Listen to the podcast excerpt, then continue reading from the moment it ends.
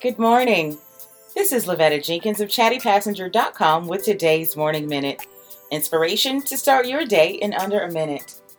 Today's positive thought says Life is like a book. Some chapters are sad, some happy, and some exciting. But if you never turn the page, you will never know what the next chapter holds.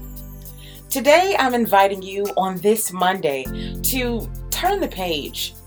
Whatever has been holding you back, whatever you've been thinking over and over again that may have happened in the past, that may have been a shortcoming, I'm asking you to turn the page. Let the old things go because I promise you, the next chapter of your life could be the one that ties everything together, could be the one that makes you see why everything else didn't work.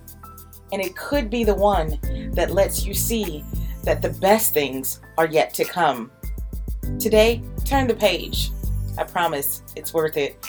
This has been Lavetta Jenkins of chattypassenger.com with today's Morning Minute. I'll see you tomorrow.